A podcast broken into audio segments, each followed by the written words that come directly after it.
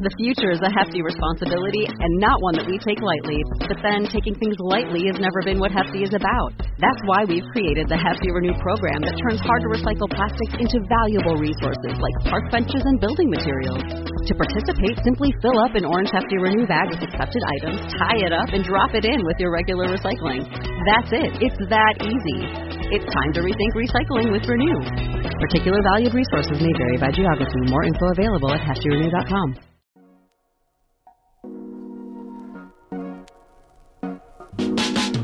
It's Wednesday, September 7th, 2022. I'm Jackson Bird. Today, the podcast gets possessed by the AI art world's first cryptid. Meet Loab, a woman haunting every AI generated image she's summoned to with some of the goriest scenes you'll see this side of Halloween. What does Loab tell us about AI generated art and our relationship to truth and reality online, especially when it comes to horrible stories that are so unbelievable you might just have to believe them? Here's some cool stuff for your ride home.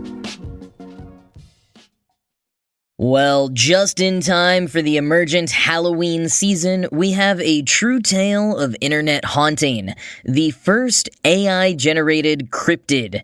Her name is Loab, and you might find her lurking anywhere, or at least anywhere in AI generated art and human made fan art and merchandise and memes of said art now. Loab, spelled L O A B, was birthed by a musician and AI art generator who goes by the name Supercomposite Online. In a thread on Twitter yesterday, Supercomposite explains how she was playing around with negative prompt weights in an unspecified AI generator. A negative prompt weight is when you type in a prompt along with a negative number command to tell the generator to produce an image that is as different from the prompt as possible. And this dark tale began when Supercomposite typed in Brando minus one and a fairly benign image of a skyline sort of logo with the text Digita PNTICS was generated. Typical weird AI stuff. Then Supercomposite wondered if she could generate an image of Marlon Brando by typing in the opposite of that Skyline logo image. So she typed Digita PNTICS Skyline logo minus one, and thus Loab emerged from the void. Loab is a middle aged white woman with long brown hair and I would say kind but traumatized eyes. She also has an extreme form of perhaps rosacea, resulting in prominent dark red splotches on her cheeks and nose, sometimes displayed more starkly like triangles. And no matter what other prompts Loab gets combined with, she takes over. And for some reason, she's deeply associated with gory, violent scenes. It's all very horrific. A lot of the images shared on Twitter are behind not safe for work filters. Definitely use caution if you check out the Twitter Twitter thread, lots of blood and generally unnerving images. Loab, by the way, got her name from one generated image of what looks like an album cover. Most of the text in the image on the generated album cover isn't legible in Latin writing, but you can make out one word that appears like it's the first name of one of the artists in the band Loab. So that is what Supercomposite named this tragic, horror stricken character. But what is really going on here? Some selections from Supercomposite's thread. Quote, The AI reproduced her more easily than most celebrities. Her presence is persistent, and she haunts every image she touches. Through some kind of emergent statistical accident, something about this woman is adjacent to extremely gory and macabre imagery in the distribution of the AI's world knowledge. Since Loab was discovered using negative prompt weights, her gestalt is made from a collection of traits that are equally far away from something. But her combined traits are still a cohesive concept for the AI, and almost all descendant images contain a recognizable Loab. The images that result from crossing Loab with other images can in turn be crossbred with other images. The AI can latch onto the idea of Loab so well that she can persist through generations of this type of crossbreeding without using the original image. Even when her red cheeks or other important features disappear, the Loabness of the image images she has a hand in making is undeniable. She haunts the images, persists through generations, and overpowers other bits of the prompt because the AI so easily optimizes toward her face. The concept of Loabness became more abstract to me. I would include her in prompts that I knew would almost distort her beyond recognition. And after she disappeared from the image breeding lineage, she would sometimes reappear later down the line out of nowhere. End quote. Loab has quickly become a beloved meme, and what some are calling, as first dubbed by Adam Kranz, the first cryptid in latent space latent space referring to the space between the input and output in machine learning. Loab is certainly attracting both urban legend and meme status. As one person summarized on Twitter, quote, in the 13 hours since the Loab thread dropped, she's become a queer icon. People unironically believe she's a demon. She's been analyzed as evidence of multiple different types of bias in AI. People are calling for a Loab movie and all of that fits the Loab mythos perfectly. End quote. Loab even has a Wikipedia page already, and people are using the first tweet in the thread from Supercomposite as a form of copy pasta, copying and pasting it into their own new tweets with different images attached to it. A particularly funny and ironic outcome for a character that is quickly becoming its own creepy pasta. More on that in a moment. But this is where we should clarify a few things. Some people are explaining Loab or reacting to her as if she will pop up anywhere in AI generated images or in any negative weight prompts. As if she really is some kind of demon lurking in the latent space. Which could happen soon. As Twitter user Reverend Howard Arson pointed out, quote, Loab is likely to be the first entity to graduate from weird model artifact to label with definite characteristics based in part of selection of canonical Loabs, end quote. But that's not what's happening now, or at least not what was happening when Supercomposite managed to generate hundreds of increasingly gory Loab images earlier this spring when the incident first occurred. As Paul Tassi explained in Forbes, quote, there seems to be some sort of misunderstanding about what's happening here. The AI is not surfacing Loab images for every negative prompt. What's being done here is that the original image of Loab is being used in combination with new prompts and other art to create these new images. It's true that, yes, these are weighted toward being incredibly disturbing, and Loab's signature features are always retained, which is some interesting AI bias here, but Loab is not an actual demon haunting negative prompts in AI AI art generators. If you're trying to generate Loab in Midjourney this way, you can't do negative prompts there at all. Still, we are witnessing the birth of an urban legend all the same, and the thread, with its genuinely interesting and unsettling elements, combined with the mythos of an actual demon lurking within AI algorithms, is something that will probably have the movie rights auctioned off to Netflix by the end of the day. And I suppose that would raise an interesting question about AI art. Does Supercomposite own Loab? Can she sell her? Would this anger Loab? Will Loab bring about the destruction of this universe and all universes? Lots of questions. End quote. Lots of questions indeed. And it's interesting watching people grapple with those questions in real time. A number of critiques and different pathways of discourse have already been proliferating. One sobering point that has been made is how, as Twitter user God Princess Oat put it, quote, a negative weighted prompt consisting of terms that evoke technology, power, and wealth results in a haggard, shell shocked woman bearing witness to horrendous violence. End quote. And user MX Dizzy, picking up on the prominent red marks on Loab's face and other facial differences expressed in some versions of her, wrote, quote, People not understanding why an AI associates Loab, a woman with asymmetrical facial features and a skin condition, with horror imagery, says more about how distanced those people are from understanding the mistreatment of ugly faces than they do on any kind of AI spook story. End quote. And this kind of goes along with the vampire skeleton story yesterday. The archaeologist there explained that the best guess for why that woman was buried in a way that showed her community believed her to be a vampire was probably her very prominent front tooth. Facial and bodily differences have historically led to persecution, and have therefore been solidified as tropes that we use in horror villains or just to evoke fear in a person's presence. As always, AI learns from us and from what we put out there in the databases it's learning from. Another interesting question being raised, however, is how real any of this is.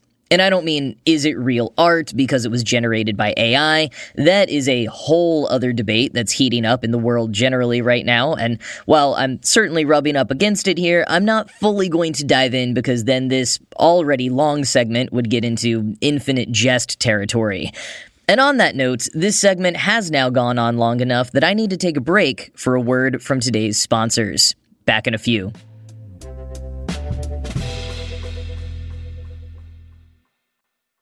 All right, so the question of how real Loab is, not in terms of the veracity of AI generated art as art, but rather, some people have questioned whether this is an actual phenomenon within AI art generation, or simply, as IGN put it, quote, cleverly disguised creepypasta, end quote. Supercomposite and friends who were around when Loab was first discovered back in April have posted some screenshots to try to prove it's all genuine, and one of those friends, AI Curio, tweeted, quote, This isn't me doing an alternate reality bit. Go take some Loab images and try it yourself, end quote. And as I said before, even if Loab is an invented story, enough people have tried it themselves now that Loab, I think, would become real through the AI having enough references to base the character on now. But the question of truth and reality in this Loab phenomenon is still fascinating and intersects with bigger questions about internet cryptids, creepypasta, and the state of truth in our present times. Primed to comment in that direction is Logically's head of UK investigation and man getting his actual PhD in creepypasta, Joe Ondrak.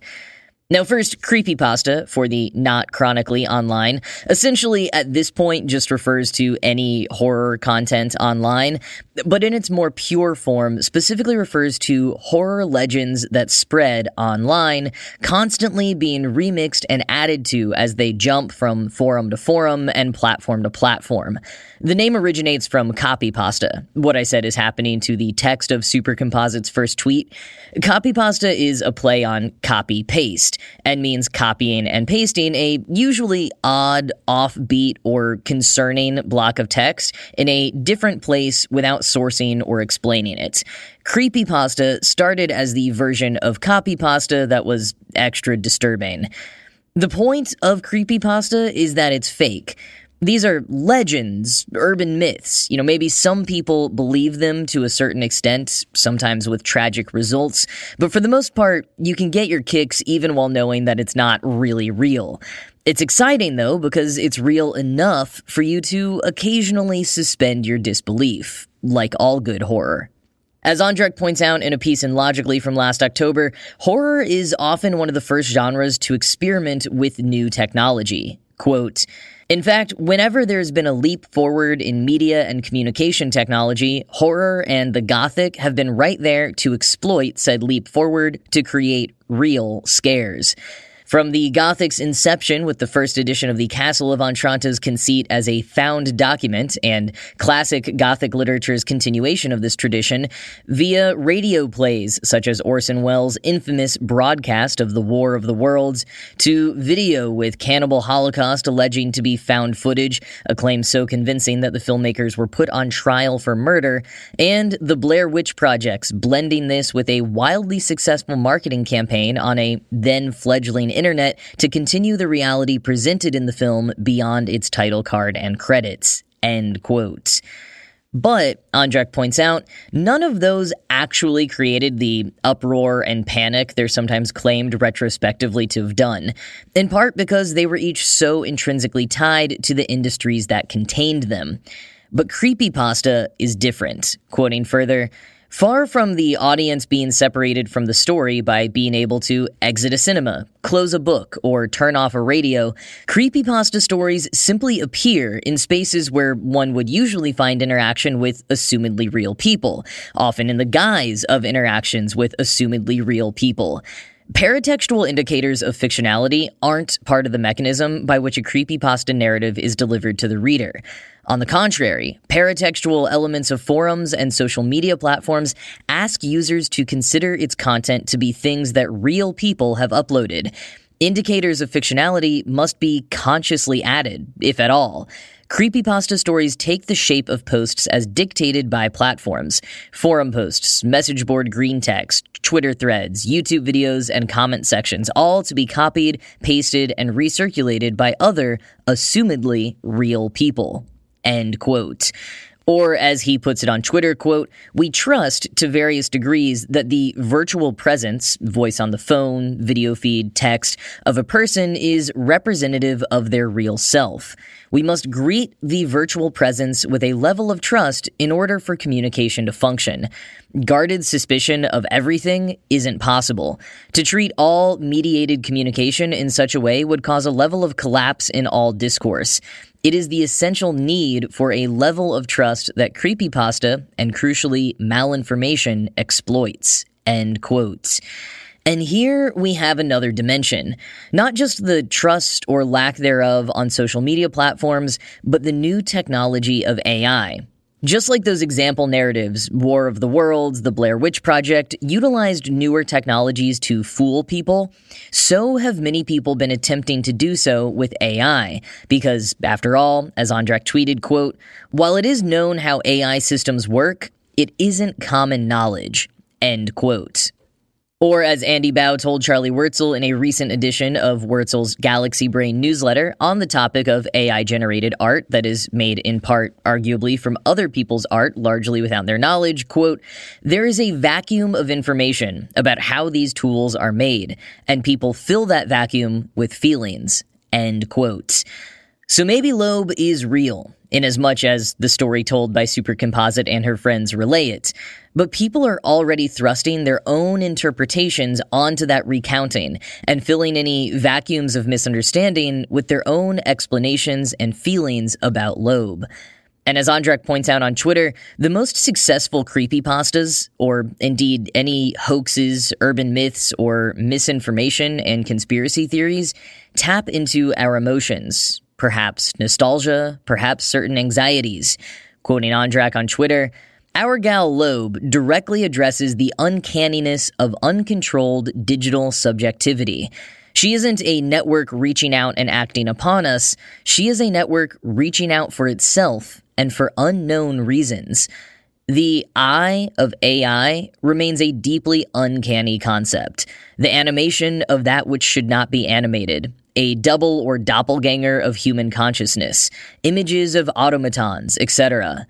What does it mean that a computer mind created a woman that haunts and distorts every image she touches? End quote. Is Loab a demon haunting the latent void of AI generation? A devastated and traumatized woman trapped in the void? Or is she a character that Supercomposite jerry rigged to appear in generations more intentionally than she's telling? The question, is Loab real? May better be asked what is real? As Ondrak said of creepypasta generally, quote, a creepypasta narrative is as real as you or I are online. A textual representation of something or someone that platforms ask us to sincerely believe in, if only to consider whether to continue believing. End quote. So at least, especially online, in our world of text on screens, Loab is just as real as you or I.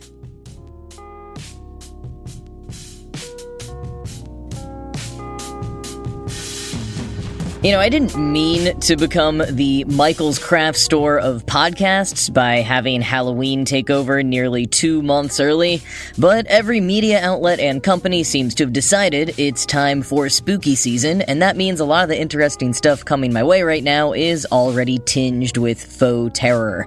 So here's one more haunted chaser for you. Party City is launching a nationwide scavenger hunt this weekend.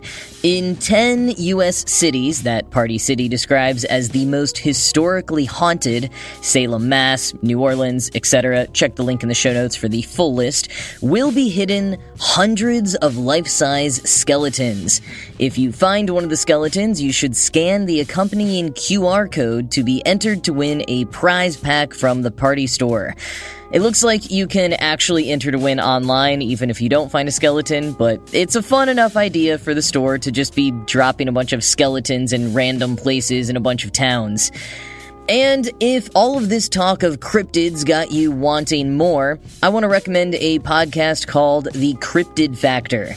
It's not about creepypasta, but rather cryptid esque news from around the world, discussed by a group of friends slash entertainment professionals, including producer Dan Schreiber, documentarian David Farrier, and comedian Rhys Darby.